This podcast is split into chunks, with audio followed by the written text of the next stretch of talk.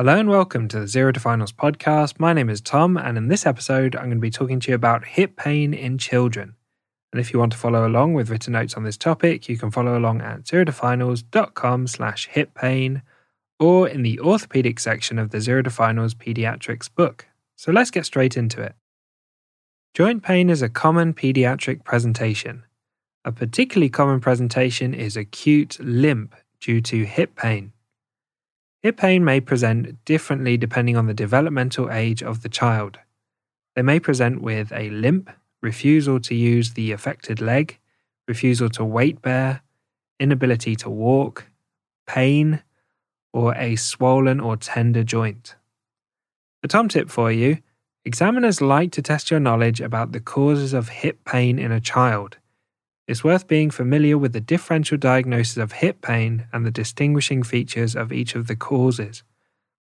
The differential diagnosis will also depend on the age of the child. So let's go through the different causes of hip pain depending on the age of the child.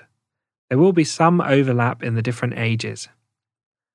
0 to 4 year old children with joint pain may be presenting with septic arthritis, developmental dysplasia of the hip, or transient synovitis.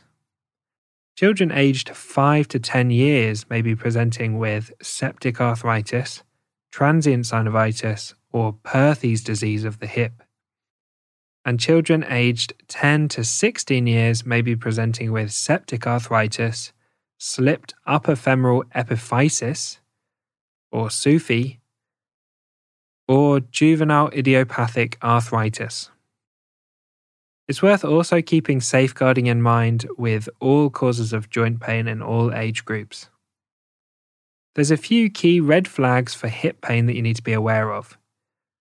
The features that should make you suspect serious pathology are pain in the joints in a child under three years, fever, waking at night time with the pain, weight loss in the child, anorexia, which is a loss of appetite, night sweats, general fatigue, persistent pain in the joint, stiffness, particularly in the morning, or a swollen or red joint. So let's talk about the management. The criteria for urgent referral for assessment in a limping child, which is adapted from the NICE clinical knowledge summaries, are children under three years, children older than nine years with a restricted or painful hip, not being able to weight bear, evidence of neurovascular compromise in the limb, severe pain or agitation, the red flags for serious pathology that we've already discussed, and any suspicion of abuse or safeguarding issues. Management will focus on identifying the underlying cause. Investigations that can be helpful include blood tests, which include inflammatory markers like CRP and ESR, which will be looking for juvenile idiopathic arthritis and septic arthritis. X rays, which are used to diagnose fractures, slipped upper femoral epiphysis, and other bony pathology. Ultrasound, which can be helpful to establish an effusion or fluid in the joint. Joint aspiration can be used to diagnose or exclude septic arthritis and an MRI scan can be used to diagnose osteomyelitis.